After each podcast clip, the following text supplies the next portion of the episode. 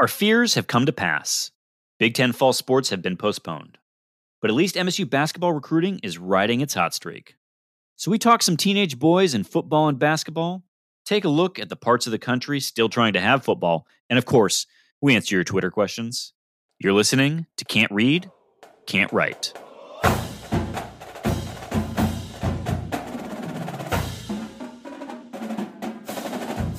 Welcome back, everyone, to another episode of Can't Read, Can't Write, the podcast that proves to Wolverines Spartans can talk. I'm Mike Jones, joined as always by the man who is most prepared to take a spit test, Kevin Greck. Greckers, how you doing, buddy? I'm choosing to ignore your spit test statement like we usually do. Usually we riff on that. I want the audience to know that I wrote the introduction this week. And Mike Jones made two changes. One was the correct change, changing what we feared to our fears. Okay, that's fine.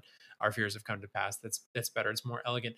The other one was inserting teenage boys in football and basketball. And let me remind you, Michael Jones, that Dan Harmon got canceled this week for a pedophilia joke that he made years ago. And now here you are doing the same thing. Week after week after week, man, it's going to cost us listeners, man. We're literally going to talk about some teenage boys. That's your excuse. All right, listeners, figure out where Mike Jones fits in the whole QAnon thing for me. Hey, if you're comparing me to Dan Harmon, I'm flattered. Listeners, thank you as always for tuning in. I guess. If we could ask you a small favor, please share the pod, give it a retweet, tell someone about it. Word of mouth is great. Text tell it to somebody. Tell them that the intro isn't usually like that. Of course, you can give us a follow on the old Twitter machine at Spartan_pod.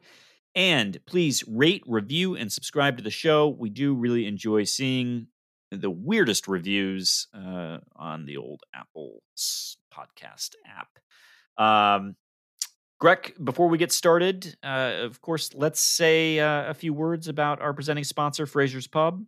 Obviously, now open. Yep. Beer of the month, 23 ounces, $5.99. It's the Bell's official hazy IPA, which I happen to have one here.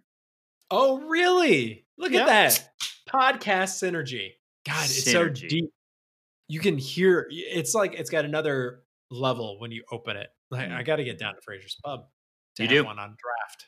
You do. 23 ounces, $5.99. Frazier's Pub, oldest sports bar in Ann Arbor, Michigan, on Packard Street. It's Big Ten friendly. Yeah, sure. You're going to see some Wolverine stuff in there, but good people who also are mourning the loss of college football, maybe less appropriately than you, but still mourning. So check out Frazier's Pub. You can order to go, dine in, whatever you feel comfortable with. Do that. They really could use your help, much like other restaurants post-pandemic, or mid-pandemic, where we pretend that the pandemic isn't happening.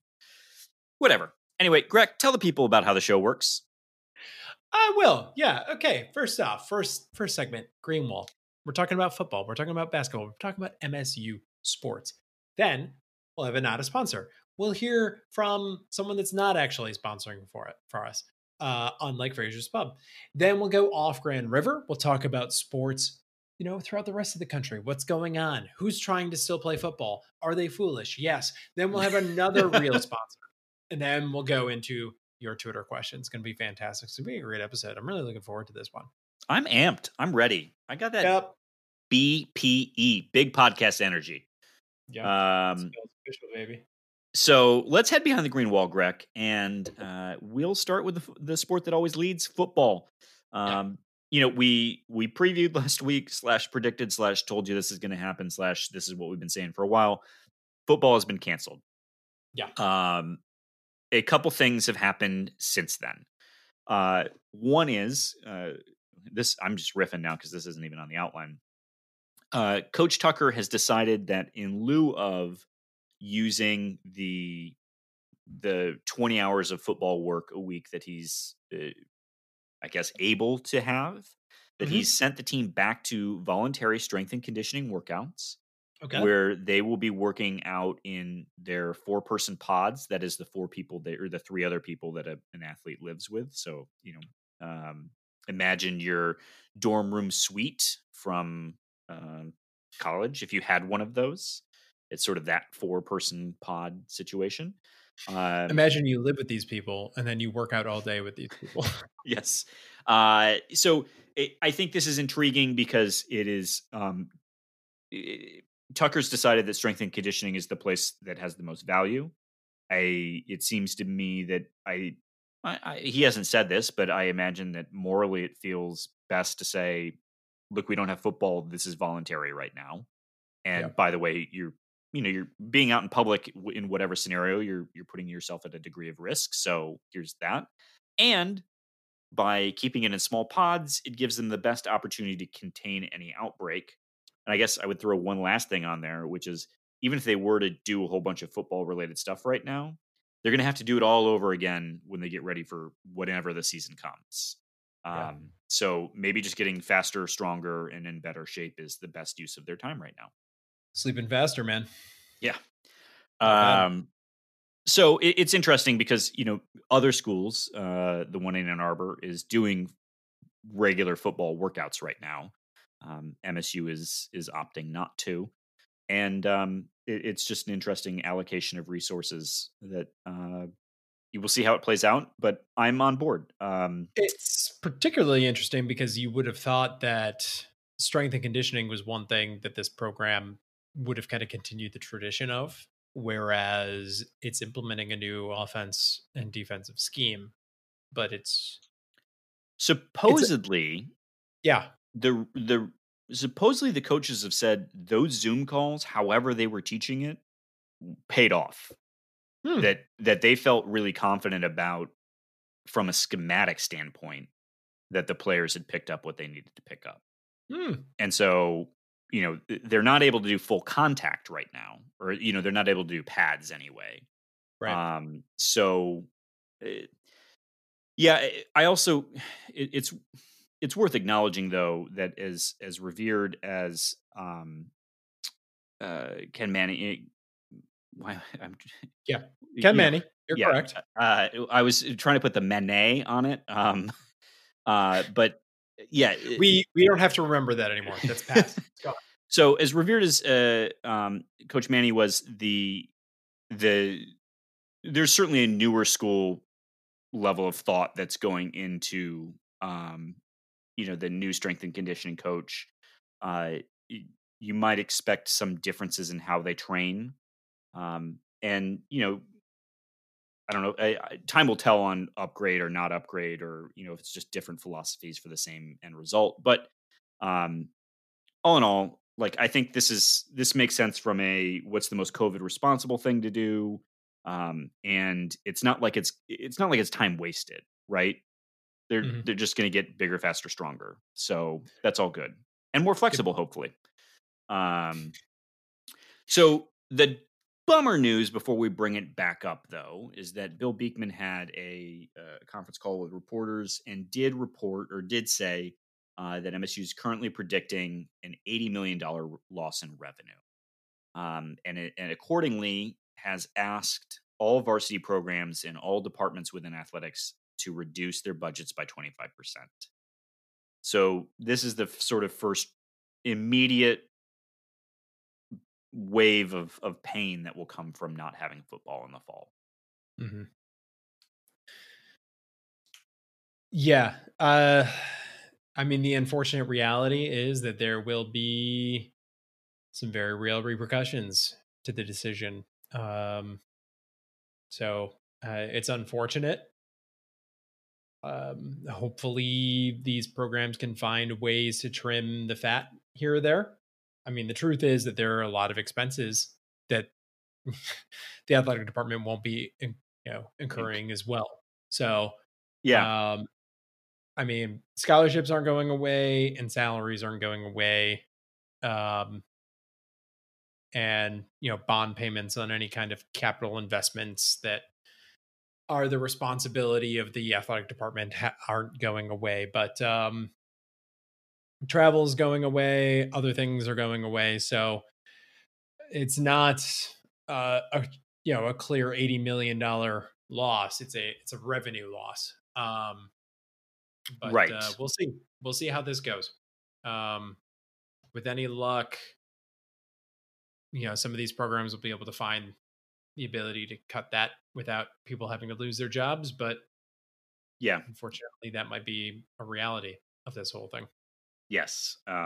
It's hard to imagine a scenario other than that, but certainly we can hope for it. Don't want anyone to lose their jobs. I do think it's also maybe worth saying that, strangely, Bill Beekman might be the AD most positioned for this. Dude's got a background in the books. This is where your bean counter athletic director really comes through. Yeah, I mean, rolls up his sleeves. Gets down in the numbers.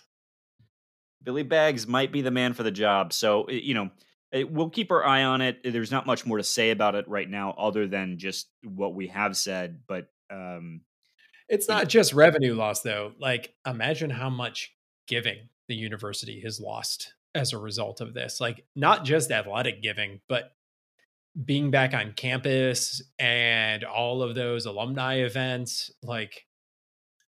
giving across the university has got to have cratered. Coach Tucker did say he was going to be spending a lot of his time now on booster events. Yeah.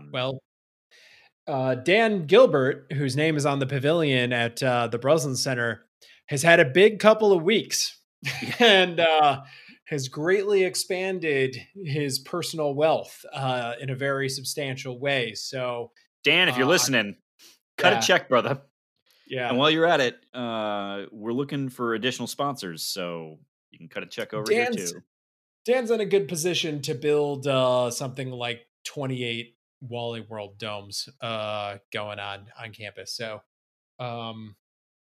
it's just, I know, Dan, that it's not, just money sitting in your bank account, but it could be if you wanted it to. Move some money around and make some things happen for MSU football. Thank you, please. Yes. So let's turn to one exciting piece of news that the 21 Built Strong GIF made the rounds on Twitter. The bat signal was out, and MSU football has picked up a new recruit that I'm pretty excited about. Alex Okello is a weak side defensive end out of Nashville, Tennessee. He's a 3-star recruit. He's played football for 7 more games than I have, which is to say 7 games. And he is 6'5", 217. In his one season, he recorded 36 tackles, 7 sacks. Will Hunter over at SpartansWire.USA Today had a great breakdown of some of his film, and what's really exciting about Alex is that he does all the fundamentals wrong and is still a beast. So, I mean, he plays football like someone who's never played football, and it's just pure athleticism.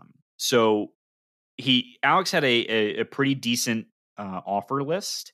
He is supposedly the fastest defensive end in the state of Tennessee.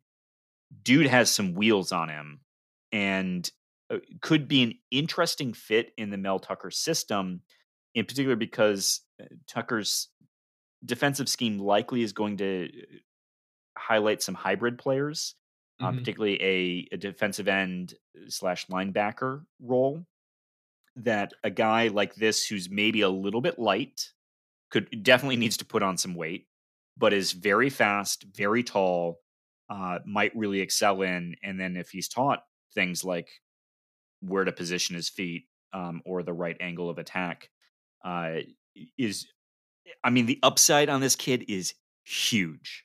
I just watched a little bit of tape of him, and I'm already all in that with an additional year or two under his belt, could be a mega star at MSU. Yeah. This dude's going to be taking a redshirt year though. 6'5", 217 as a defensive end in the Big Ten. They're going to put him on the Marcus Bingham diet. Get excited, but you're not going to be seeing him edge rushing in Spartan Stadium anytime soon. And that's not just a COVID thing. Like, nope. Keep an eye out for him in 2022, 2023, yes, 2024. So yeah, no, he's all upside, like all upside. It's pure athleticism, and the more reps he has, the better coaching he gets. And then the more he spends time in Case Hall, just eating all that chicken, it's going to be great. But either way, it was an exciting pickup. It was nice to see a pickup. I know a couple 4-star prospects out of New Jersey were in town, I believe, this past weekend. And word on the street is we might be able to talk about some more football-playing teenage boys in the near future. So, can't wait. That's my favorite part of the whole podcast. Speaking of teenage boys, let's turn to basketball. Yeah. Here's a realized prospect. This one is not one you have to wait for. No, and the big news here, and Greg, I'll let you break it down, but Jaden Akins out of Farmington Hills? Farmington Hills, yep. Yeah. Correct. Point guard for the class of 2021, officially making 2021 complicated from a scholarship standpoint. Committed to MSU. I'll let you tell people why I'm over the freaking moon about this prospect. And by the way, everyone, he is our worst prospect in the 2021 class, and he's still amazing. Yeah. So I think most of the scouts out there kind of agree that he's a little bit underrated right now. Is what you're referring to about what makes you so excited about this, that he's a tall point guard? Because MSU has not had a great deal of tall point guards. I mean, that's... Yes, that he is like, oh, let me dunk. Not only let me dunk, but let me do trick dunks. Like, dude can get over, can fly from the 3-point line. Plays above the rim a little bit. Yeah. Close. And has a shot. Oh my God. Yeah. His film definitely stands out. So he doesn't have a problem, distributing the ball, but he can also create his own shot off the bounce against the competition that he's playing in his highlight videos. He does a great job of creating space, does a great job of cutting and dishing. So this is very exciting. I mean, if on paper, he's the least impressive recruit, then good God, that even without And then there's the Imani angle as well. Imani Bates was apparently on IG Live talking about how he might just reclassify and change the whole thing. Again, this all might be part of the whole Imani Bates, like, greater plan of building his brand with MSU fans and then still going to the NBA. It's possible. But oh man, if you get this class and then you throw in some Imani Bates, like, oh my God, look out. Good God. With especially Matty Sissoko with a year under his belt in theory, like, oh, I mean, yeah. And you know, what's crazy is that someone like Jaden Akins, and we didn't spend nearly enough time on Pierre Brooks, whose game I also love. Yeah. That those are two guys that are going to be here 3 or 4 years. Like, I don't know, man. Jaden Akins looks good. Yeah. All right. Fine. Of course, fine. You get Max Christie in there as well. You can't forget. Oh, no. I know. But people think Max is out in a year. So right. I'm just thinking Jaden Akins, maybe he doesn't get the minutes he wants his first year. Second year, definitely the dude.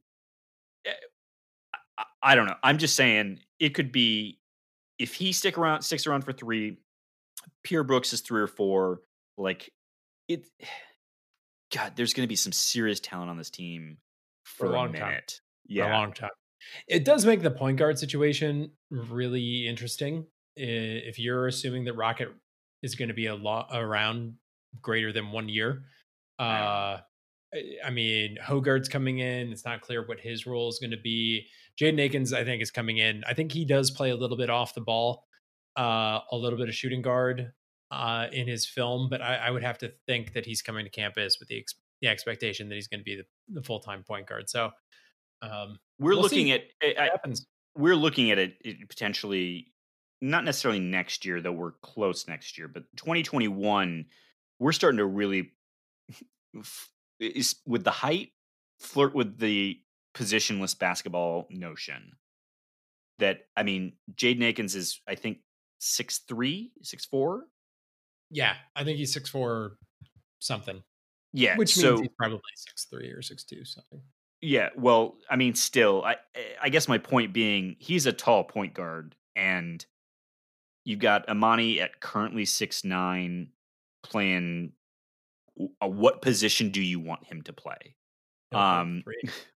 Max Christie, what's he going to be doing? Pierre Brooks, what's he like? They're just there's going to be four dudes who can do whatever you want them to do. Maybe Rocket Watts there, who can swing between the one and the two. Maybe Gabe Brown is still around, swinging 3 to 4, like or 2 to 4. Like it's going to be fun. It's just going to be fun.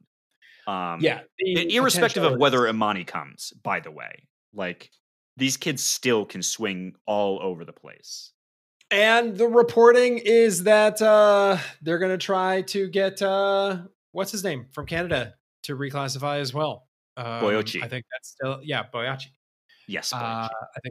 I think that's still out there. So I'll leave the... I got the tingles, buddy. I got the tingles. Yeah, I'll let Izzo and the coaching staff worry about how the scholarships are going to work themselves out. I'm just going to get excited about the dudes in the meantime. But, this is good. This is really good. I feel bad for other programs that have to rely on, recruiting news about their version of Steven Izzo joining campus as like the thing to make them look forward to a post-COVID world. We have, I mean, it had gotten a little slow. I was starting to worry that Tom had lost his edge. We hadn't had a stellar recruit in like a week. Several days. So this is, I mean, honestly, it is stupid. But because I usually get annoyed that particularly with people who are super into hoops, that it's always thinking about the next year. But in this particular moment of COVID, I need to think about next year. And yeah, it's funny. This might end up being like a transition year between eras, which is weird because it's also could be a super talented class. Yeah. Yeah. It's odd. The other good news in all of this is that 2022 with the current situation of the scholarships is a big recruiting year for Izzo. There's a lot of, I think there's 4 scholarships right now that technically come up in 2022. Now, obviously that can change. And he gets to go full court press on that. 2021 is closed. So yes, very much closed for business. Yeah. So he can focus in entirely in 2022 and then 2023 as well. And, we know that man's working, from his home office. That's not a problem. So very exciting. I think I heard Brendan Quinn say, who's the beat reporter for The Athletic. He covers Michigan State and Michigan basketball.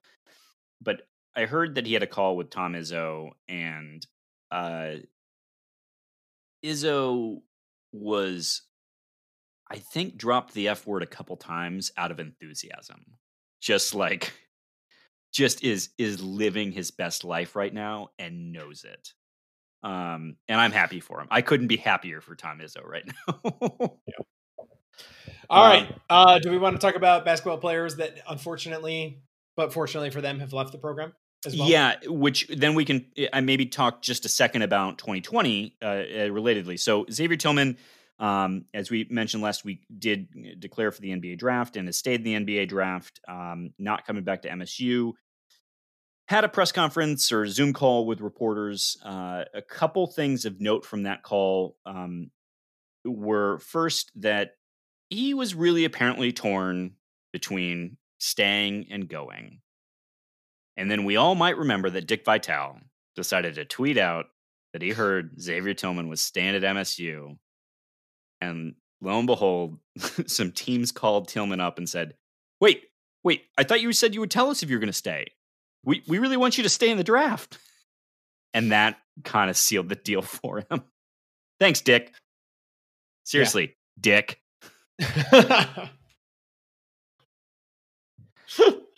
I think we had said this, or we had speculated privately. I don't know if we went on the pod with it, that going into the last week, it's possible that Tillman didn't know what he was doing. Yeah. So it's, I mean, that's how close things are. That's how much Tillman appreciated his time here. That's how worthwhile he found his time here to be. So we're happy for him. It was a very, very difficult decision, I'm sure. But it does sound like there are teams out there that are pursuing him. And hopefully he does, he gets one of those guaranteed. I mean, almost certainly he'll get a guaranteed contract, but hopefully it's good. And it's with a good team where he can actually progress, because that's, yeah, there are some NBA teams that I don't want him on. We'll just say that. Tillman did also, so his interview's worth a watch. But two things that are, he doesn't, Tillman's a really student of the game and gave some good insight on the current roster. Two people that he flagged that Spartans should be excited about: Josh Langford, and Izzo backed this up, that apparently Langford is looking good for what any of us could have hoped for. Tillman apparently has seen some video, apparently seen him in person, has heard through the grapevine, so is kind of getting it from all fronts that Langford is ahead of schedule. I don't know how to say it other than that, but is playing and is looking good. If Langford, if we got, I mean, Kyle Arne's good minute, if we got Langford quality minutes, but at a Kyle Arne's number, I think we would all be thrilled with that, right? Yeah. I mean, I'm just going to be happy to have him playing at all at this point. At 2 years. Yeah. The other person he highlighted that sometimes goes under the radar is Julius Marble. And that he did identify some things that Marble needs to work on. Like, that's one of the great things about the interview with Tillman, was that he wasn't really holding back on like his assessment. But we all know he's a smart basketball dude who watches a lot of film and clearly really developed himself. So he pointed some things out that Marble needs to work on, but did seem really encouraged by the progress on that front. So look for Marble to steal some minutes at the five is kind of what I took from it. Well, if you look back at the box scores, I mean, Marble was increasing his minute share towards the end of last season before it got canceled. So yeah. I'm not surprised by that. I mean, he's shown flashes a number of times, but kind of a raw guy. So that'll be great if he's been using this summer well. Really encouraging. Yeah. And the last thing that we have to talk about basketball is Tom Izzo making the media rounds, going on the air, saying some things about COVID and about how basketball will work. Tom is very confident that there will be basketball in 2020. And so is Gavitt, the son of Gavitt. Dick Gavitt? Dan Gavitt? One of the Gavitts. Anyway. Danny Gavitt. Yeah. Apparently both are certain. Izzo's so certain, in fact, that there will be a vaccine in time for 2020. I appreciate Tom's optimism. I don't know what else he's supposed to say, if we're being honest, though. He's got to keep his players engaged and preparing as if it might happen. But I think the plan is maybe to have our dear friend Alex Plum, who was on last week, on a little bit more, so long as COVID is around. And so I think maybe we can talk to him about how a bubble might work. Even though it doesn't with college students. Well, we'll get into UNC in a second, but if everyone goes the way of UNC and the students get kicked off campus, we might have a bubble. So anyway, teeing up some off Grand River topics there, but before we do, Greg, I think we have not a sponsor. Oh, we do. And this is really, you picked this one up, right? I did. He called us, and Scott Frost told us he really wanted to get a personal message on the podcast this week. Jeez. So, Scott Frost, this week's episode of Can't Read, Can't Write is not brought to you by the one and only Nebraska football coach, Scott Frost, who wants you to know that he's a man. All right. He's a big boy, and he is here to play football. This is Nebraska, damn it. He doesn't care what you have to say. This team's going to be playing football, whether it's against high school teams, whether it's against Pac-12 teams. Scott, that's enough. Yes, sir. All right, let's move off Grand River. Greg, let's start with the Big Ten cluster effery part deux. That's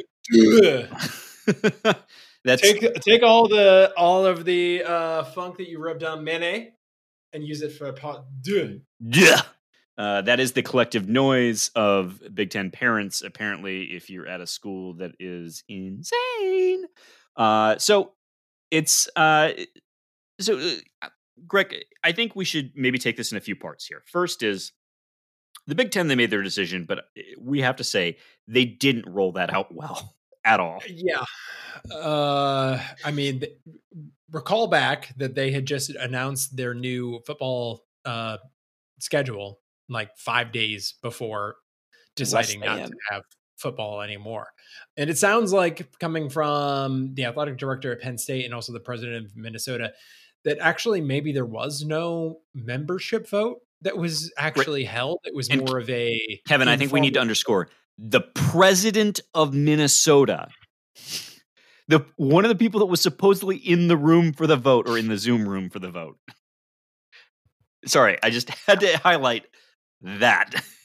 So I would have thought, what's the board meeting whole process called? The rules, Robert's Rules of Order, parliamentary procedure. Yeah. I would have thought that Robert's rules would have basically allowed for something like that, but apparently not. I guess not. Where we're at. So parents are fighting back, so I think it's also worth saying that they didn't even go the route of the Pac-12, which at least released their sort of medical report, right? A bulleted list of things that they had been told and broken down into, headings. And, it was an outline of a PowerPoint deck, is really what they sent out. But so they didn't even provide access to their decision-making, which, I mean, in this scenario, is your friend. And sure, we all know the information, though it's weird we can't all get on board with it, because we'll talk about other conferences in a second. But we have an incredibly infectious virus that causes potentially death, depending on your demographic, or actually irrespective of your demographic, but more likely in some than others. Very sick, can cause season-ending to career-ending heart conditions. Yep. And so there's facts out there that they could have said, this is why we decided to not do it. But they didn't do any of that. So they released the schedule, hold a vote or not a vote, and then just cancel the season without explanation. We have a sponsor and not a sponsor, and the Big Ten has a vote and not a vote. Right. We've got the right kind of podcast. So, yeah. So what's weird is that in the wake of the hashtag we want to play, the parents of these student athletes are sending letters to Kevin Warren demanding that their children go out and play. It's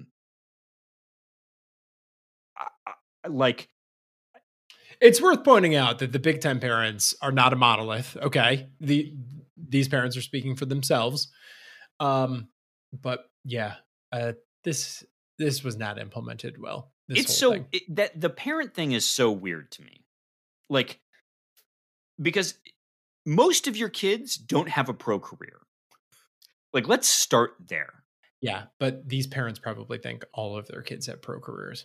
Well, so if you do, then why would you want to put your kid in a situation where they could contract a disease and then a heart condition that at least sidelines them for a year, if not the rest of their career? Because you got to get that game film, man. Got to get that game film. To a degree, these student athletes a lot of them, their sport is their identity. So these parents have been so committed to these young men for so long that they, to a degree, they know them as football players. And for that to be gone, sons removed. Well, of course. and that removes their familial relationship. They know their sons as football players. So I can see why. And, you know, I have been surprised how some people have reacted to this whole COVID thing. Like, there are some people where I'm like, oh, yeah, the Republicans are thinking one way, so this is the way you think. No way. Can't believe it. But there are people out there, reasonable people, who think that the risks are not that substantial, especially for their young student athletes, and that the upside is worth it. So I disagree with them. Looking at the same information that they are, I disagree with them. But that could be where some of this is coming from. Do you disagree? No, I don't. I just think it's worth mentioning that, you know, Nicole Auerbach of The Athletic had it from a source that the Big Ten reportedly knows of at least 10 cases of student athletes with myocarditis. Which we explained for that for any listeners this week that weren't with us last week. Yeah, so it's an inflammation of the heart muscle, sometimes associated with scarring. And it can be career ending. You know, the name is escaping me again, same as last week, but the pitcher from the Mets is sitting out the year because of it. There's I believe an O lineman from Indiana who reportedly has it. Counterintuitively, it can be more severe for you if you are a high performing athlete and you're used to exerting yourself at substantial levels. Well, right. And so some of the other conferences, in response to this knowledge, have decided that if you test positive for COVID, they will start implementing a series of sort of heart monitoring, you know, like an EKG, myocardiogram. I think there's something else. But the problem is those are all diagnostic. Those don't change the fact that you got it because you got COVID, presumably because of your close contact to other people who are playing the sport. Like, that is the most batshit insane response to something that is career ending or at least season ending. Like, oh, yeah, we'll just test and pull them out. What if somehow now, due to less testing or something like that, what if you were asymptomatic, but you still got it because of football-related activities? And then they don't, because you were asymptomatic and because you never actually tested positive, they don't test you. They don't give you the echocardiogram. They don't give you this other battery of tests, but you have this condition.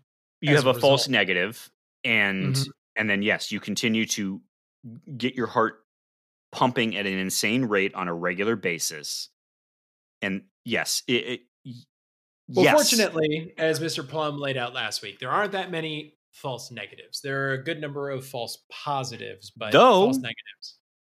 Though Malaysia is currently undergoing a giant outbreak right now because of a false negative. It's someone violated quarantine, so that's an additional piece of it. But like a giant outbreak right now because of a false negative. It happens. Yeah. And so, you know, you test these guys at least once a week. They stay in close contact with each other. There's 80 on a team, 80 times 14. So what are we talking? 162. How's that math? Is that 1,003? Wait, hold on. Sorry. That's shit. That's 1,120. I'm going to go ahead and say 1,120. Sure. So that's in a week. You do that.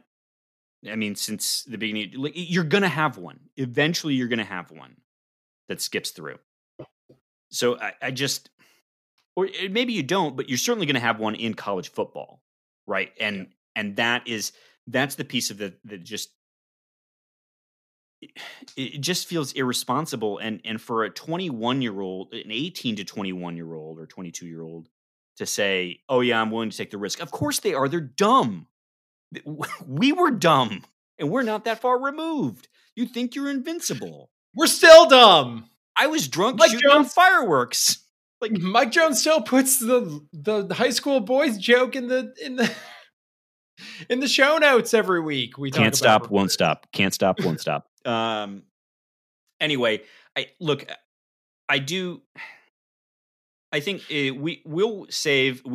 to talk about what the other conferences are seeing because they're relying on some pretty shitty science right now. I know I'm not a doctor, but I've read what other doctors have said. And I know, talking to Alex, that, for instance, I believe it's the SEC's doctor had said that that the risk of transmission is low because the transmission spikes when you're within 6 feet of somebody for 15 minutes or more. Great, cool, but we're talking about two lines lining up next to each other, you know, fully aspirating all over each other. It's not apples to apples for, you know, you hanging out in the backyard with your neighbor, right? Like this is a very different sort of respiratory scenario than what they've been testing in. It just doesn't make sense to me that you might as well be coughing on their face with the amount of panting that the linemen are going to be doing. Not to mention hitting each other. Can you imagine a dog pile for a fumble? Like, it is bonkers to me that they're trying to use science as it relates to societal transmission and then relate it to what happens when a whole bunch of dudes pile on top of each other after sprinting for 40 yards. Like, what? Anyway, let's talk about optimism. Yeah, do we have that on today's show? Sorry, I didn't mean to rant and just move on, but I think it's probably worth it. So kudos to Jeff Brohm. You might forget head coach of Indiana. It's easy to forget him, despite the fact that I think he's the second highest paid coach in the Big Ten. Purdue. Oh, yes, Purdue. Yes, Purdue. So Jeff obviously took the news real rough. I don't think... Well, maybe not. Maybe he thought this is one more year where I can collect that stupid paycheck. But instead of, I don't know, lashing out against his university and the Big Ten at large and saying that I demand a play or we'll find a new conference, Jeff thought about, how can I make spring work? How can we do this? And so I don't know that right now it's worth detailing the entire plan because it's so not far away. But what was interesting is that he proposed a truncated spring season. Yep. I believe it was 8 games with a bye week in between. Yep. So it'd be 9 weeks in total. And he had a couple options for how you figure out who the Big Ten champ is. But the interesting piece was the amount of full contact practices. So it was pretty much one a week. Hmm. And I've heard that's actually not much different than what they do in the NFL during the season. Well, the NFL season's a little bit longer, including practices.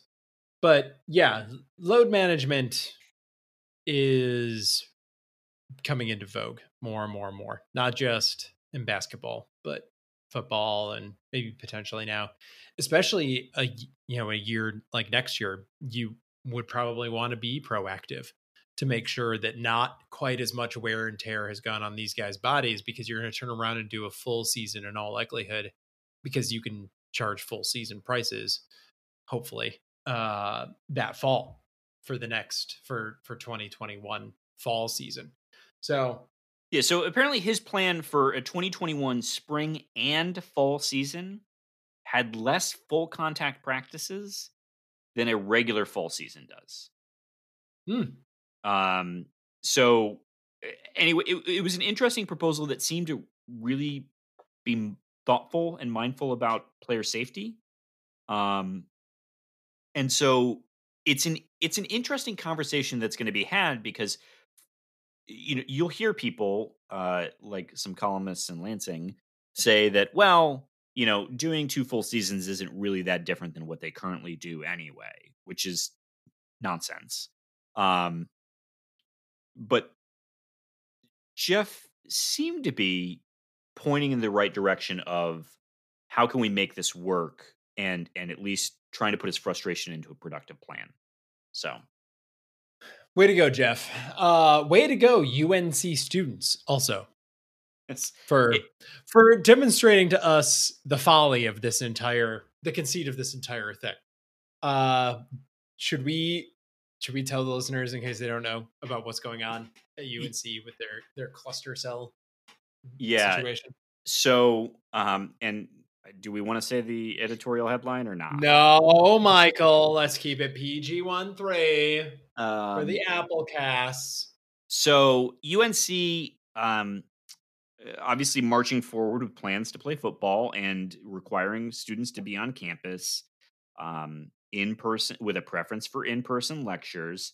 Students get back on campus. You see videos of a 300 plus person house party, and lo and behold, UNC has several clusters, which UNC defines as 5 or more people in dormitories break out with COVID positive cases.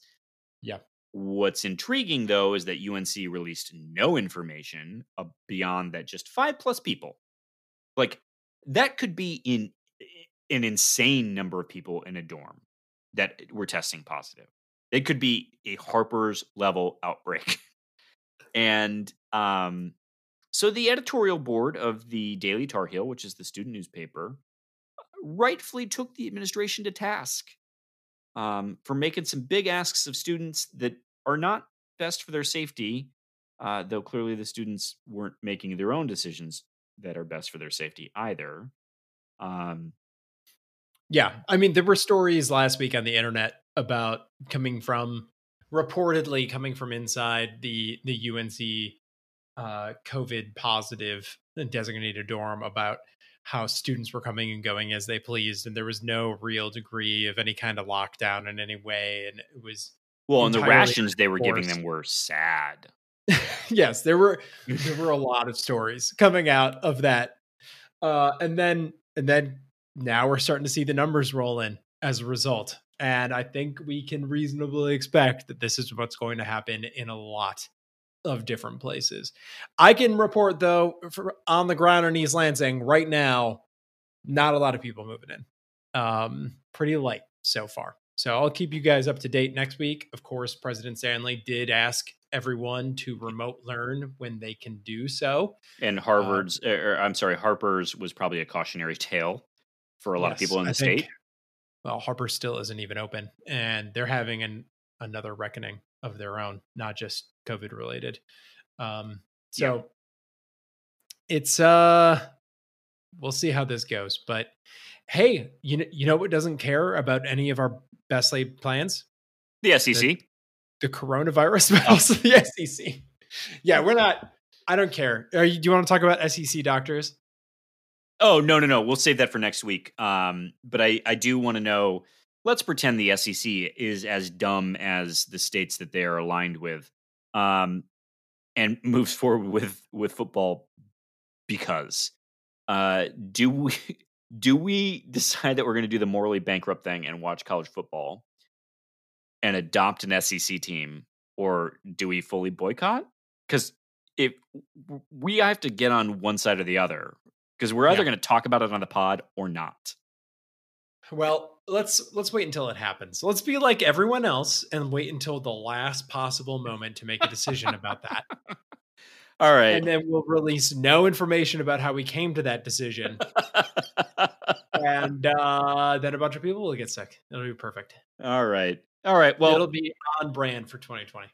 That feels spot on. All right. Let's head into our Twitter questions. But first, a quick word from a real sponsor. This is actually a real sponsor, which, by the way, friends of the pod, thank you so much. You've been reaching out, and we really appreciate that. Our friend, you know, Brandon, who else reached out? Who? Me, baby. Woo! Me. I put my money where Can't Read, Can't Write mouth is. I reached out to Brandon Sands personally. And Greg, let's just do this as a Q&A. What does Brandon Sands do? He was very helpful. He said, let's talk about your options. What are some things that you're interested in? What are your life goals? And I was like, Brandon, I'd like to have a successful media empire. And he was like, great, let's see if we can make your mortgage work for that end goal. And what do you know? Yeah, we're heading that direction. And Can't Read, Can't Write is on the come up. It's perfect. Everything's coming up. Jonesy and Greg. Right? I'm going to move in. So Brandon, mortgage loan originator, he has closed over 10,000 loans. At this point in time, it's got to be closing in on 11. He works for one of the largest mortgage lenders in the country that is guaranteed rate. As Greg alluded to, Brandon is a consultative guy. So no fee, no obligation. We'll sit down with you, find out what you're looking to do, talk about those long-term goals, those short-term goals, that credit, that pesky bullshit credit. And of course, your income. Make it work for you. If you got it, don't be scared to use it. Continue, Jonesy. All right. Just throw that privilege around a little bit more. Anyway, he will, he'll talk to you, you know, and figure out a product that makes sense for you. Give Brandon a call if you're thinking about buying a house, a condo, whatever requires a mortgage, or if you happen to be paying more than 4% on your current mortgage, give him a call too, because he probably can save you some bucks by refinancing that interest rate that is way too high, because interest rates are their lowest ever. You can even consolidate high interest debts within your refi. Didn't know that until Brandon came to be a partner. So want to reach out to Brandon, go to rate.com/Brandon Sands. That's RATE.com/Brandon with an E, Sands with a Z. Rate.com/Brandon Sands. Reckers. All right. Twitter questions. Yes. There we go. Let's do this. This is a good one. We got good ones this week, so I'm in it. We get good ones every week, man. Yeah. Sometimes the people bring it, and they brought it this week. So, Elin Bloom is up first. Last month's winner. What hobby should I take to fill the void of college football and maybe basketball? Ooh. Painting. Create something for this world. Bring beauty into it. Because there's so much misery right now. What do you think, Jonesy? I don't know. Write a sonnet, Elin Bloom. Write an epic sonnet. Sure. Okay. All right. All right. This is a better question for you, Greg. Where do you think X and cash? I don't know how to follow sonnet. Where do you think X and cash will land in the draft? I'm feeling good about Tillman at the end of the first round. Me too. I don't know why. I don't know. That might just be optimism. I'm feeling good about Cash somewhere very end of the first round, top of the second. It'll be X first, then Cash after that. Isn't that just sort of the conventional wisdom at this point? Yeah, and I think there's a possibility Cash gets slept on. But here's my thing about Cassius. Any knock you want to make about his athleticism, that's always been true. Yeah. He keeps, every time he goes to a higher level competition, he figures it out. And he's got pretty good film against athletic college guards. But yeah. Oh, for sure. NBA. So yeah. Next up from Elin. Oh, sorry. Did you have another thing for that? No. Go ahead. Next up for Elin Bloom, seeing videos of house parties going on with reopening college campuses. How long until the other Power 5 conferences cancel? You going to call your shot over there? So here's the thing. I don't know that they're going to. I think there's a chance they just make everyone remote, and they're like, screw it, let's do it. Like, this is their de facto, this is their backdoor into a bubble. So, but if anyone else cancels, it'll be the ACC. And I suspect 2 weeks. I still think both of them are going to end up canceling. All three, you mean? Yes, all three. Pardon me. I was talking about Big 12 as well. Elon Bloom finally apparently Izzo said something about Joshua Langford being healthy. Can he develop this year into a consistent player and possibly at a high level? I've kind of covered this. Anything you want to close out with that? No, I would just say yes. It, you know, not 30 minutes a game would be if he's 30 minutes a game, color me over the moon. I will eat roadside crow if he's at 30 minutes a game, but I'll take 15 out of him. Right?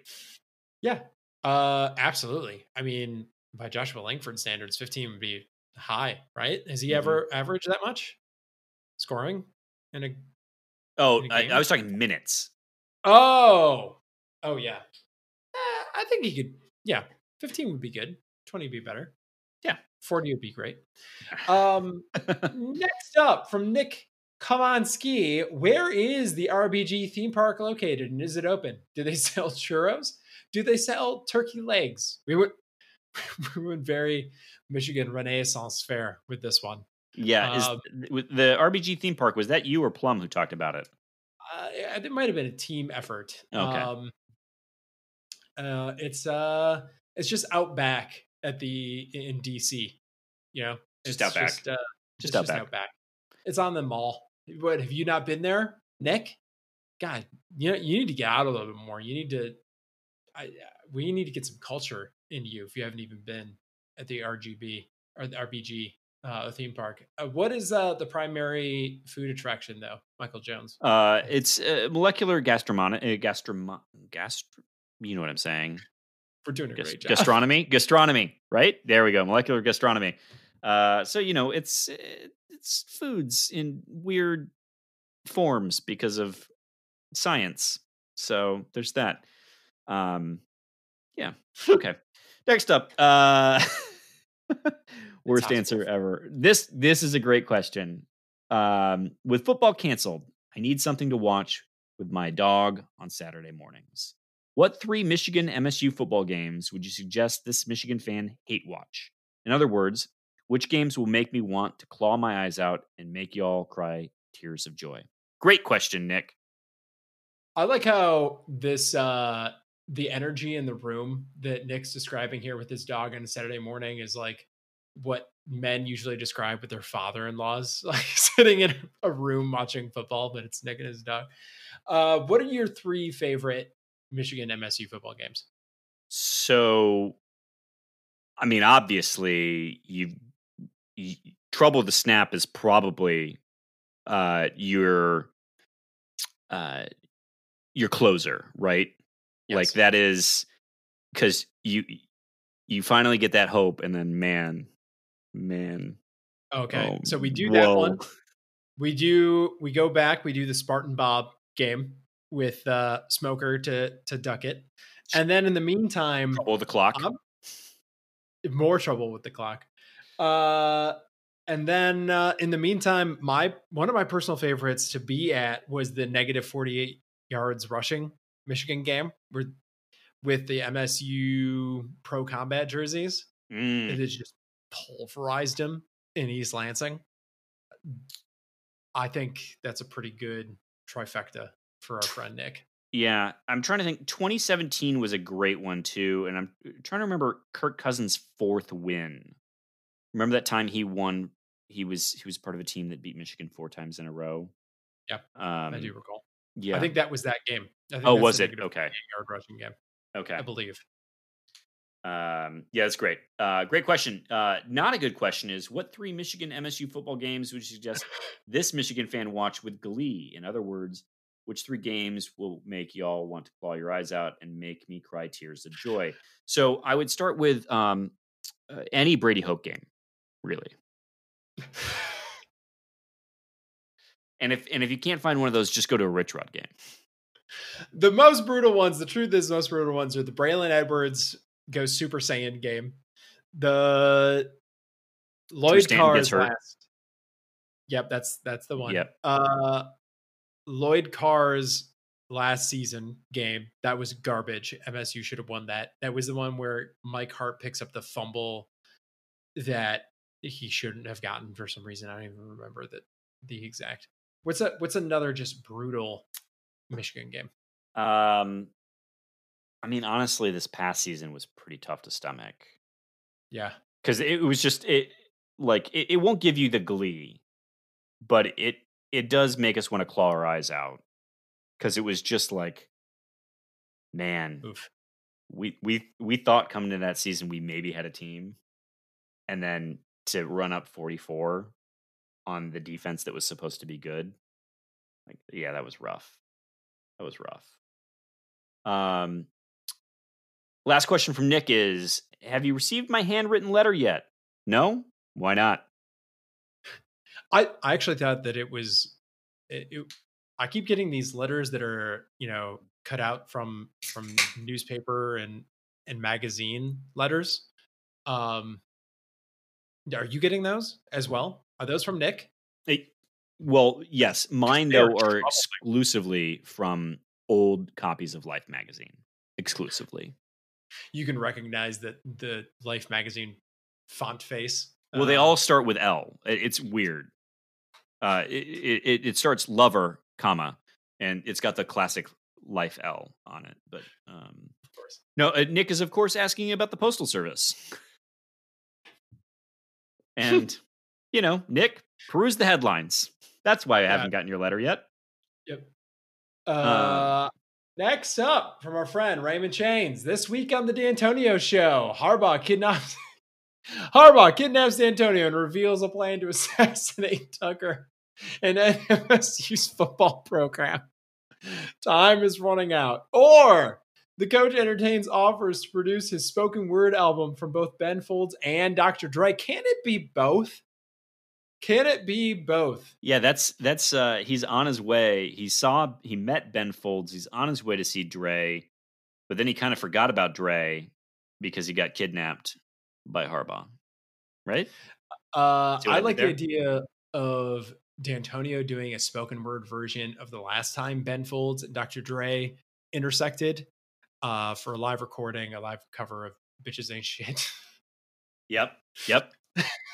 Love that. From Mark D. I don't know what he's going to do with some of the language in that thing, but it would be fun to find out. What do you want to do with Harbaugh kidnaps D'Antonio and reveals a plan to assassinate Tucker? It would be sort of very Harbaugh to think that somehow that would end MSU's football program. Raymond, I got to tell you, when this show gets picked up in syndication, I don't think they're going to show this episode. I think this is going to be a one-time event. Yeah, it's going to be maybe sold to HBO. Yeah. All right, next question from Raymond. Will the NFL partially satiate your lust for football, or is that replacing hot chocolate for heroin? Much more the latter than the former. I mean, I think we both watch NFL games, but neither of us watch an NFL team, right? I mean, I tend to not even really turn it on that much. I'm that out of the NFL but probably will watch it this year. Probably going to be a Vikings fan. Maybe. Okay. I mean, right. I got to go where the Spartans are. I'm going to be a Vikings fan, a Colts fan, a Jets fan. Like, that's all I'm going to care about. I saw Troy Waynes had an injury. That's unfortunate. Ugh. But I guess now I don't have to watch the Browns, so that's great. Yeah. All right. Next question from Raymond. If I dissolve into liquid apathy, will you store me in a plastic jug until I'm ready to reconstitute myself?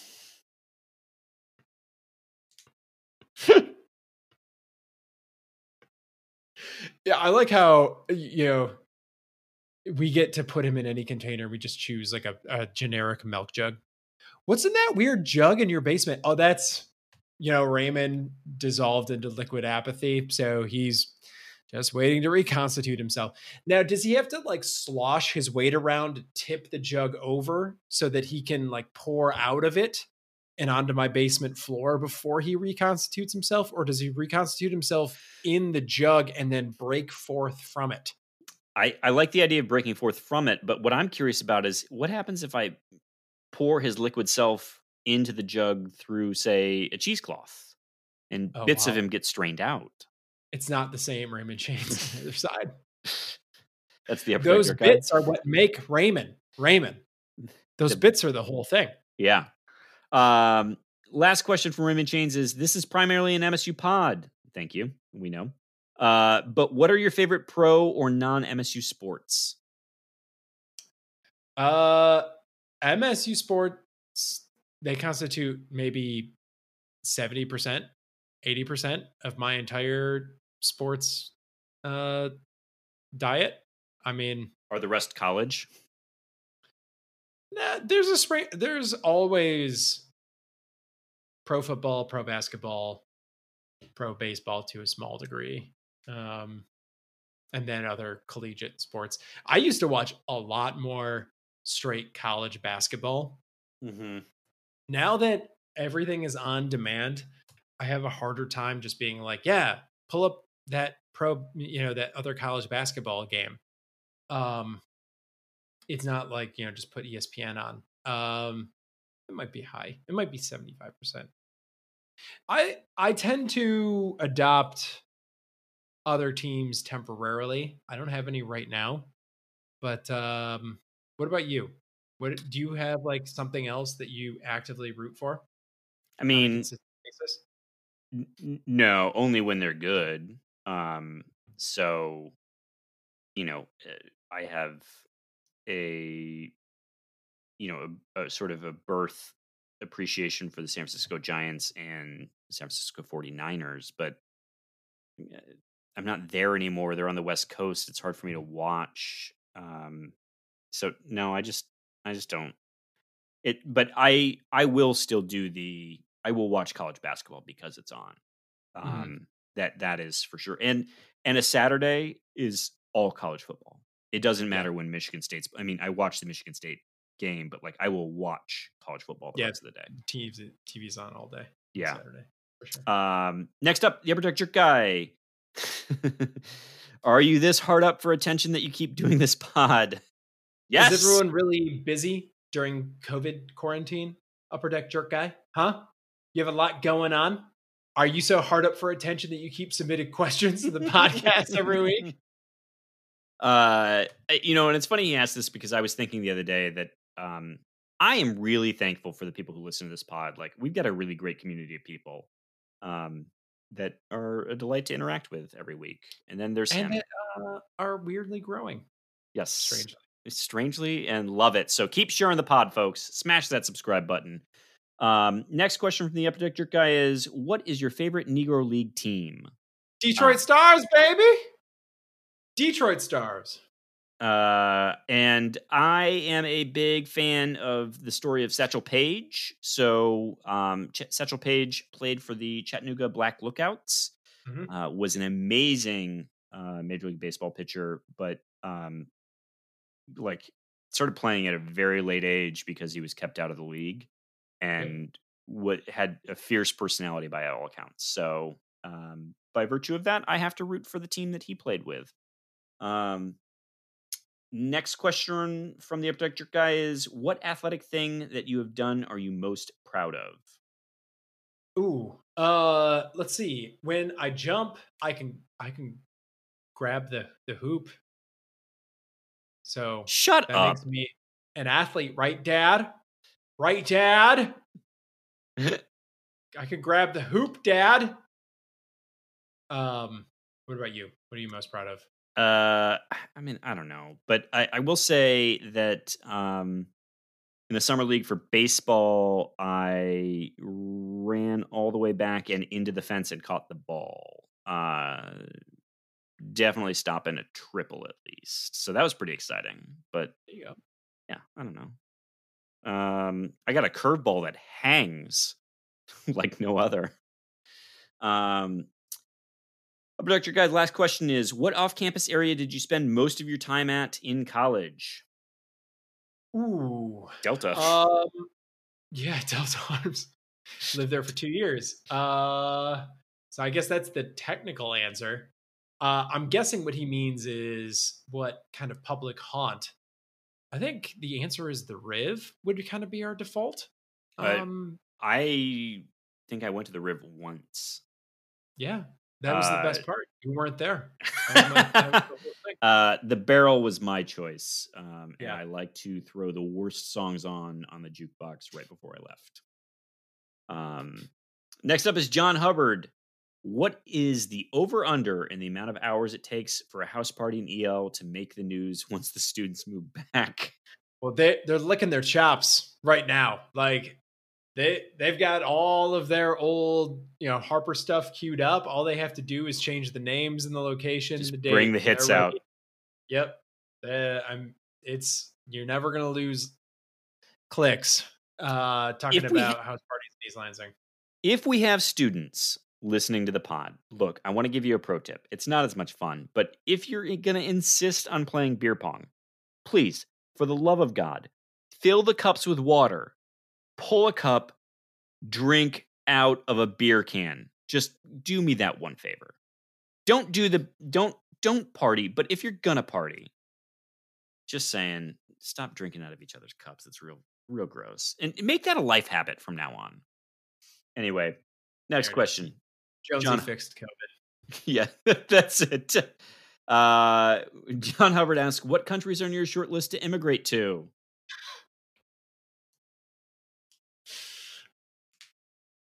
Well, for you, it's Canada. These colors don't run, John. These colors don't. Are you able to get in? She's able to get in. Wait, so you can't get in by virtue of marriage? No. I think I'd have to drive up through the UP and swim across through the channel or something like that. Yeah, I'm pretty sure she could get in. I don't think they'd be pleased with her, but I think she could. I'm married to a Canadian citizen. Wait, she's got citizenship? She does. She does. Even though she's never lived there because her mother is a Canadian citizen. Oh, yeah. She has a passport. All right. Which stock character in a war film do the hosts think the other is? Choices are grizzled veteran who doesn't say much but knows everything, young rookie who is overly enthusiastic, patriotic CO who gets fragged, screw up who gets killed in the first 5 minutes. Who am I, Greg? You're the over enthusiastic rook. Who am I? You die in the first 5 minutes. Yeah, that's what I would have chose too. Yeah, they're not going to keep me around. When you're 6'5", you throw off all the framing in the. You're 6'5" now. Yeah. You were 6'4" forever. When did you become 6'5"? Did you get taller? Half, you throw off all the framing, so it wouldn't work. They'd kill me off. All right, Greg, we have a newcomer. Yeah, White Claw Nihilist. Love that handle. Is it appropriate to fight Dickie V for stealing Xavier Tillman from us for another year? Did everyone not know that Dick Vitale is an idiot? Because it got proved again this week. Great. Add it to my list of reasons to resent that dude. Fantastic. If you wanted to light up, I know White Claw Nihilist has a new dog.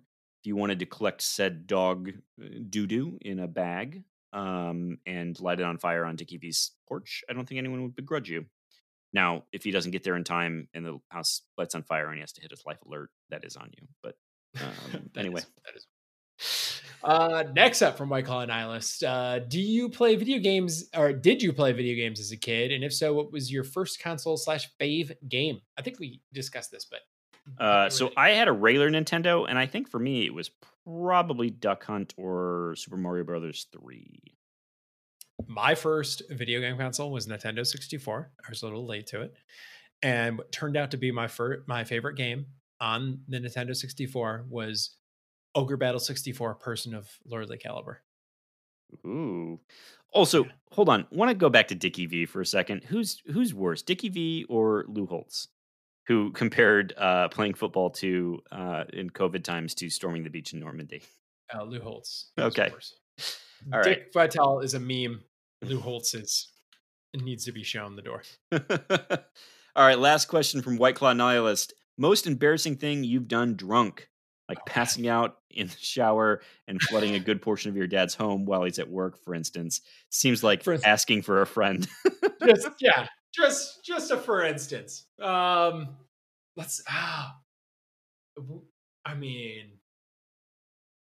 do we have time for me to recount a whole New Orleans bachelor party?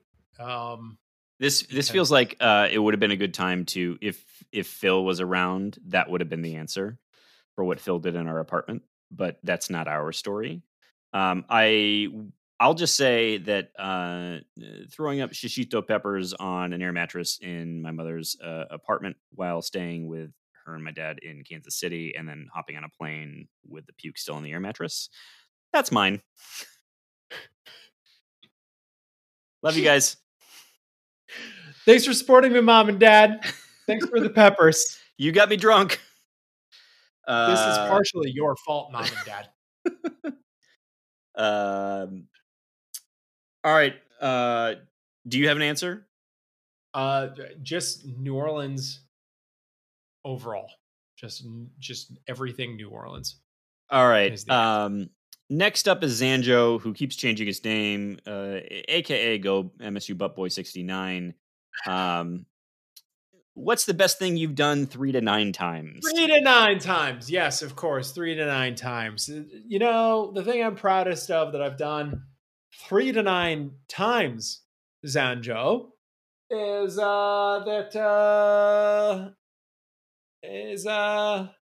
you know, reading a book. I was looking around the room and I came up with book. I would say Cedar Point.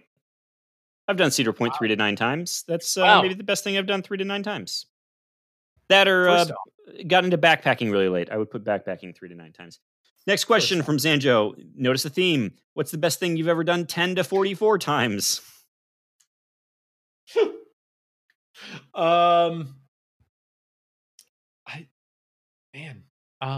you have something for this?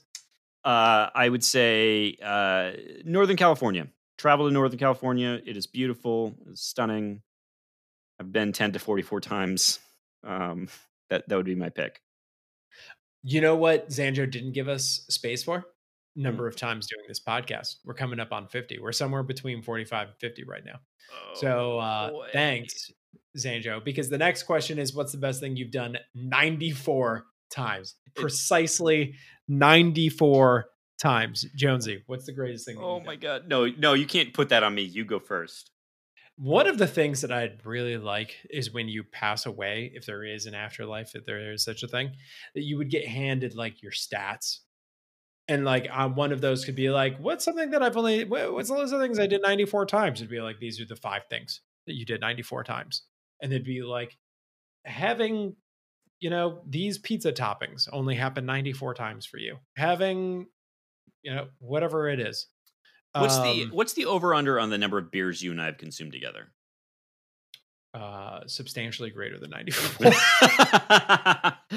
All right. Let's move on to Zanjo. Great questions. These were quality. And our favorite Bacon Wire listener, Sawyer Like Tom, what's going to be your voting strategy? In person, mail it in super early, drop it off at a clerk's office. What do you recommend for your listeners? I've been dropping off at a clerk's office. There is a dedicated little drop-off bin right outside East Lansing City Hall. That's where I put it. That's also where I pay my tax bills. What do you got?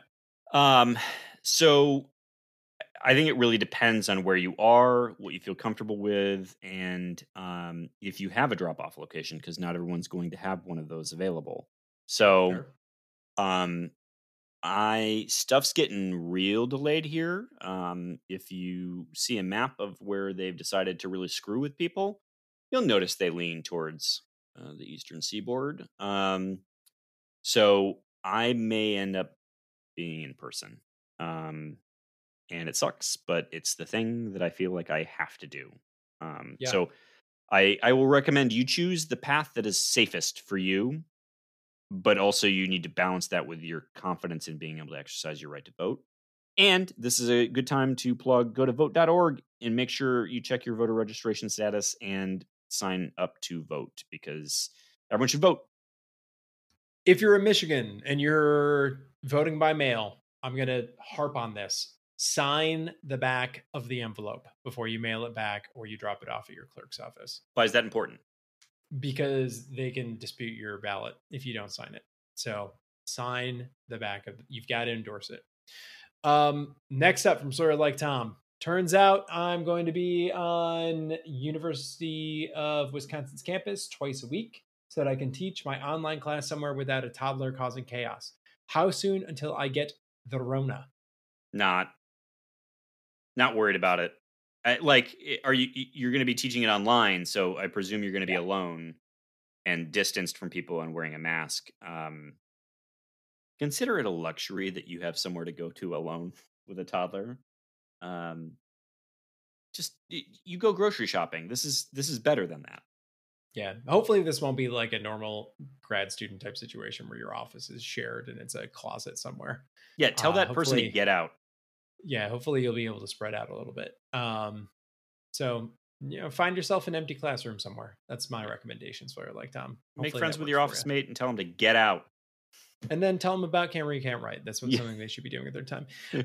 Next up from Sawyer Like Tom, which Big Ten school is going to have to shut down campus first due to an outbreak? On the flip side, which campus will stay open the longest?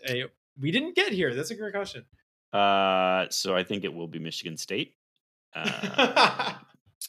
And I suspect that Nebraska stays open the longest. Yeah, I was going to go with someone like Nebraska or Penn State or something like that. Penn State's going to pull from a broader place than Nebraska will. Oh, that's true. Yeah. Because they're a better school by a lot. Wow. Taking shots. And finally, from Sawyer Like Tom, it's weird to me that the players' parents are writing their own letters/petitions to the Big Ten commissioner wanting their kids to play ball. Kind of seems like a parent emailing a college prof to get their kid's grade, or is it just me? It's like that, except urging the college professor to let their kid do a field experience, which is inherently dangerous to them. Yeah. This is not a place that I would personally get involved, but we talked about this earlier. Next up, CT&TC. Our favorite troll. Yeah. We're no concern. If money or career were no concern, which city in Michigan would you want to live? All right, so I got to ask, it seems to me that you've already made that decision, but I'm curious, if you had to pick somewhere other than East Lansing, where would you pick? Well, career was something. Oh, sure. So, I mean, the truth is I couldn't go too far north because I just can't handle the winters up there, man. You couldn't go CT style and be up in TC? Yeah, I'm not doing TC. TC seems like a very nice place to visit. It's probably not for me. Similar, Leelanau Peninsula and that whole area. Plus, CT has said that we can use his house whenever we want. So, yeah, CT, we're talking about maybe a late September date. So just make some room, okay? Perfect. I might choose East Lansing. Or one of the fun cities in the Metro Detroit region that's also got good schools. I don't know. Having already done the Metro Detroit thing, we purposely moved away from that. Yeah, that's why I'm kind of like East Lansing's not bad. East Lansing's got great schools. Yeah, the demographics are really good as well. If that's something that you keep in your calculus, and it should be. I could be potentially talked into a Holland or something. I don't know. I would look at Kalamazoo too. What's that? I'd look at Kalamazoo too. Yeah, Kalamazoo should definitely be in that conversation. Kalamazoo's way better than it's given credit for, I think. And CT, as someone who grew up outside of Ann Arbor, I've done that experience. I have zero desire to go back to that garbage town. So, sorry. Next up, favorite spicy food. Ooh. Well, you actually eat food, so let's start with you. Favorite spicy food. I mean, the thing is that food isn't inherently spicy. You add spice to it. And I'll also say that while I enjoy spice, I sweat profusely. Me on the show, Hot Ones would be more of a theater in just being disgusting. But there's a good flank steak recipe that I have from my father that has an ahi sauce on it. that's got a little bit of a kick to it, and I quite enjoy that. How about you? I eat the blandest food of all time. So like, that's for how you get those 3-star looks. Yeah, that's where the 3-star looks come from. It would be like pad thai or something like that. Like, let's move on. This is not a good question for me. Jonesy, next up from CT&TC, favorite movie franchise. If it's not The Transporter, it's over between us. What about the Transformers? Oh God. The Transporter is a really great movie franchise. And I would also add the Mission Impossible franchise. Oof. Woof. All right. Is Transporter your answer? Yeah. For the purposes of this conversation, I'm keeping Transporter. All right. I'll throw a wild card in. I'm going to go ahead and say the Bourne movies are pretty great. Okay. So, but the Transporter is pretty great too. So, all right. Fast and Furious. They're stupid fun. They're just fun. And you get a how did this get made episode out of every single one of them. So that's also great. Except for the answer for every single one of them is, well, they wanted to print money again. So that's how it got made. All right. It is amazing how that franchise went from movie about tuner culture to direct to DVD, right? Too Fast, Too Furious wasn't in theaters, was it? Or was it Tokyo Drift that was direct to DVD? No, they both were in theaters. I thought they had direct to DVD in there somewhere. And then, they reboot the franchise, and now next thing you know, The Rock's in it with Jason Statham doing his best Transporter impersonation. Anyway. Last question from CT&TC is, opposite of last week, what is the most personal pride you've ever felt? And is it also when 100-year-old grandma saw your junk? We're gonna pocket that one for Plum, yeah, I think next week. But do you have a most personal pride? I've never felt pride in my life. All right. I have the biggest chip of them all. Next up is, so I just internalize, I would say making a college football playoff is the most personal pride I've ever felt. LJ Scott stretching over the end zone line to beat Iowa is the basis of my identity. I willed that to existence, if people didn't know. Next up is Taylor Anderson. If you're a dessert person, what's your preferred kind of dessert? I do a dessert. I like a good dessert. I like again, what's the, I can't, the food questions. Let's do some kind of like ice cream cake slurry type situation. Like a milkshake that's got like cake chunks in it. Let's go with that. That's ridiculous. Sure. That's a crazy thing. What do you got? So you can't go wrong with like a nice pie and an ice cream. Like, hit me with a blueberry pie and some ice cream. I'm in. But I'm a sucker for tiramisu and tres leches cake all day, every day. That's what I got. But I'm not really a dessert person. So like, but if it's there, I will certainly eat it. Just give Jonesy the food questions from here on out. All right. Next up is Taylor Anderson. Did you play an IM sport at MSU? If so, what? I didn't. Did you? I did. I played IM hockey one year. How'd it go? What was your biggest point of personal pride during your 1 year of IM hockey? I think I decked one of the club players, so that was a good day. Yeah. But all of the IM teams were allowed one club player, and we didn't have any on our team. And so it did not go well for said team. SAPAC threw that together. So that's not something anyone else who's listening right now would know other than Greg. Anyway, next up is Always Thinking 1835. Would you ever consider doing a live show using something like Zoom? Is this trolling you? Because I know how much you feel ill about live shows. If the pandemic ever ends in this country, would you consider doing a real live show? Have we talked about this before on the live? We have several times considered doing a real. We've definitely talked about potentially doing a real live show. I think you've solicited interest in a live show before. Yeah. The problem with recording a live show is we wouldn't know when to actually go live. There's so much. we do so much pre-work on this. We would need outline to do pre-production elsewhere, God, and then arrive, and then do like 3 beers and then record. But no, we would do it. And we thought about it. I don't think it's going to happen when I'm in Michigan, and that's a bummer because shit sucks. But we will do some in person at some point in time. But maybe I don't know, maybe we could do a Zoom show. I don't know.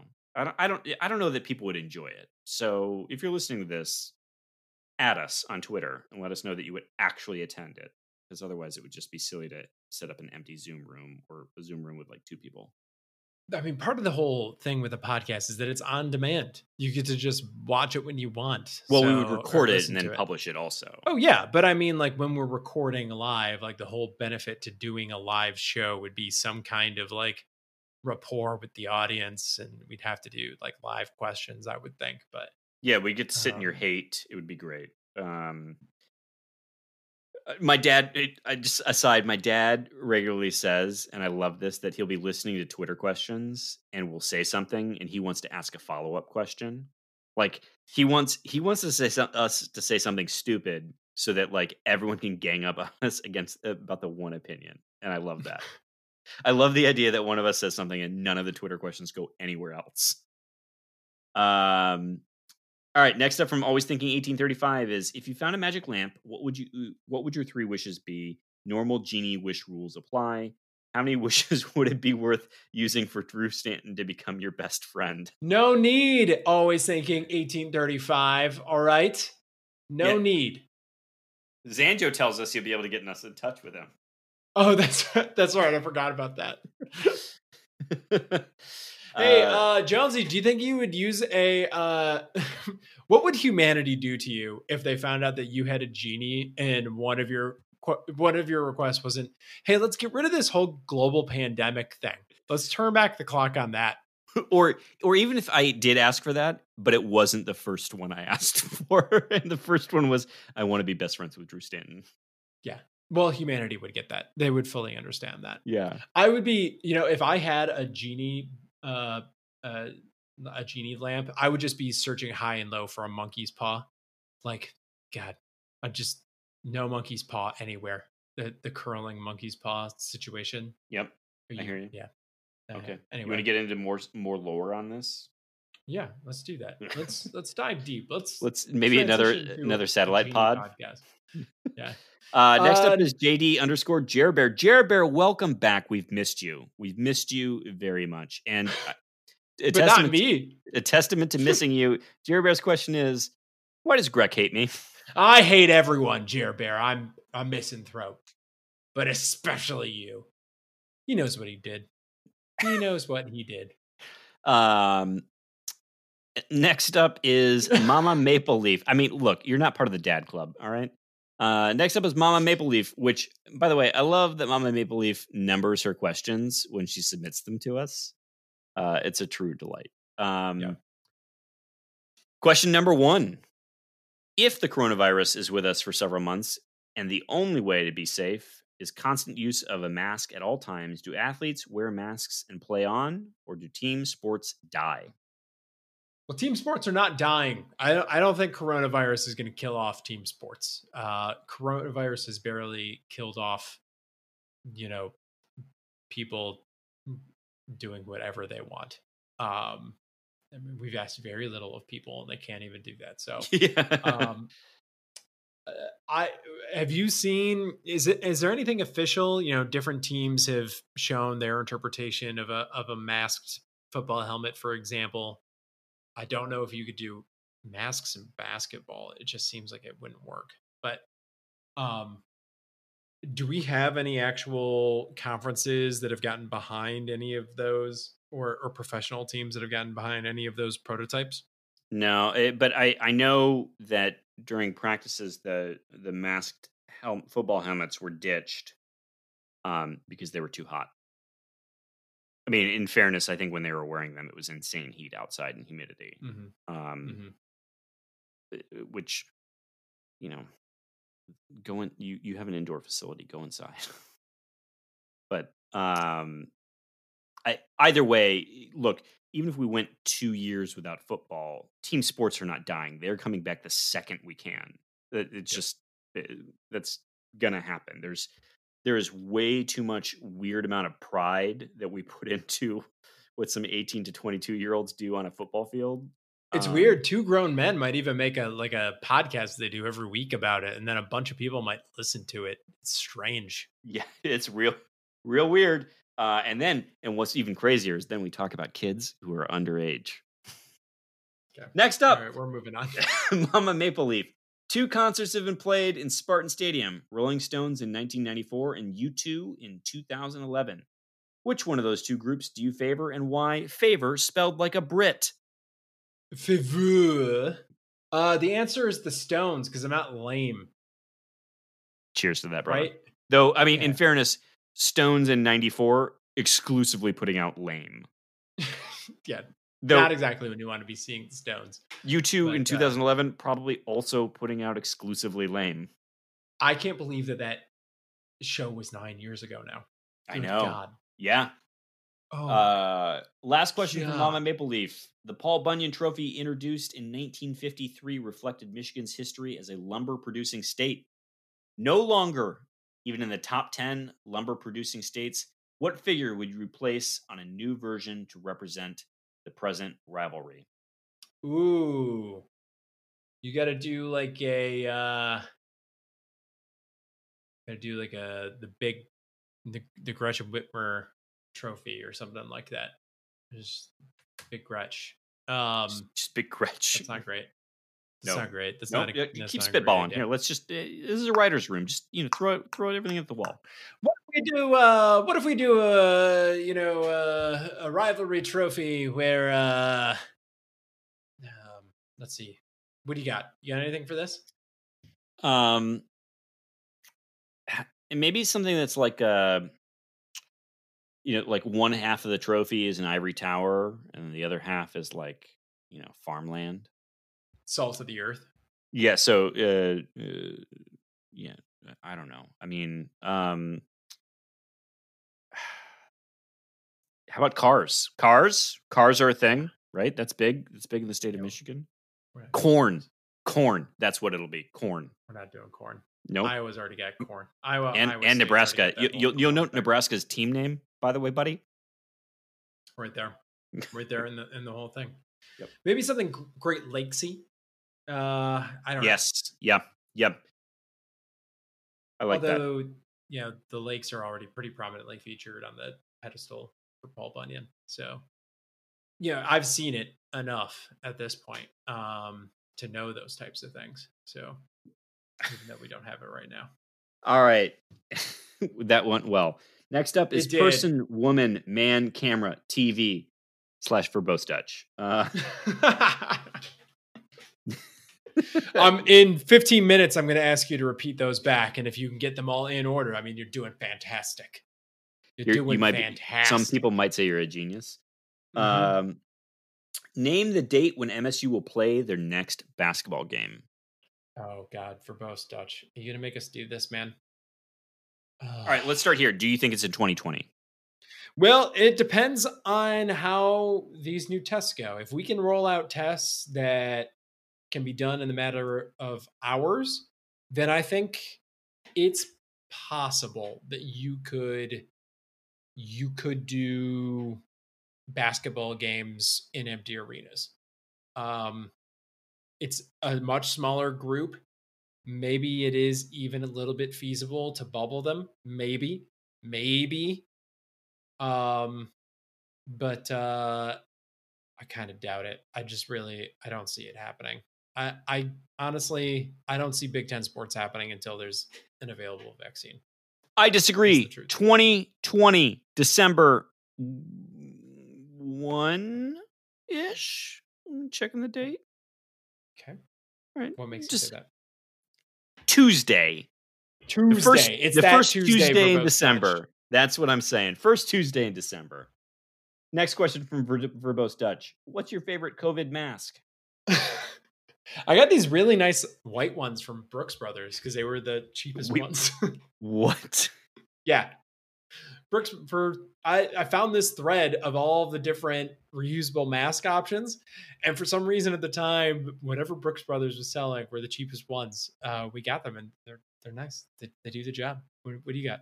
I tend to use the sort of disposable surgical looking ones. Oh my God, you're so wasteful, Michael. I know, but the wife got work issued ones from Saks that are pretty great. But I think I'm buying some MSU ones. Nice. Yeah. Are you supporting local businesses? Are you whatever's on MSUSpartans.com. Okay. Very good. But I will say, if anyone has an MSU mask that they really like, and please tweet it at us and say, at Spartan_pod. Because I saw someone in the grocery store the other day with a Spartan mask on and gave her a go green, and we had a nice little chat. Next up from person, woman, man, camera, TV is name a cell phone worse than Ben Shapiro talking about Cardi B's WAP. Wasn't Ben Shapiro in the news in the last couple weeks for cell phoning himself about his relationship with his wife? Yeah, because of that song. Ah, that's what brought it up. Yes. Got it. Yep. If anyone doesn't know this, we're not going to dive into it because PG-13, but Cardi B has a song. WAP is an acronym. Yeah. Ben Shapiro insists that doesn't happen unless there's a medical emergency. And it's because his wife told him that. Next up is Tazzle. And I can't think of a cell phone worse than that. I honestly, I can't. Tazzle. Can you pronounce this? What's the question? Grian or Mumble? This is not a Minecraft podcast.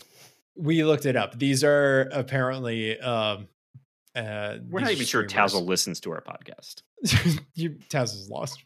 All right. And finally, from B-List, you may ask yourself, how do I get here?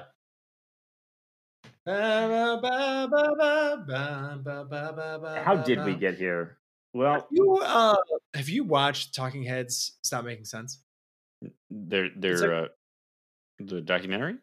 Yeah, it's like one of the all-time. No, like you have to watch music documentaries. I started watching it at one point and then I didn't finish it, but I got to go back. That's a good story. I got to do it. I'm glad you shared that. Because B-List, when we're not keeping track of these things, apparently does not try very hard. But I think this is a self-reference. This is a self-own. Who let the dogs out? Still curious. I think that is the biggest self-own since Ben Shapiro. Biggest self-own? Is asking who let the dogs out. I think that's a reference to one of his first questions when we gave him a bit of a hard time back in the day. Indeed it is. So in some deep cut. In sum, great recruit for football, great recruit for basketball. Big 12, ACC, SEC, still being dumb. Big 10, smart but dumb. And great Twitter questions. So with that, everyone go to vote.org. And Greg, as always, go green. Hey, Jonesy, what were the 5 things in order from before, from Verbose Dutch? What did Verbose Dutch tell you? Lady doctor. Broad-shouldered man, clicky thing, other clicky thing. Close enough, genius. Perfect. Go white.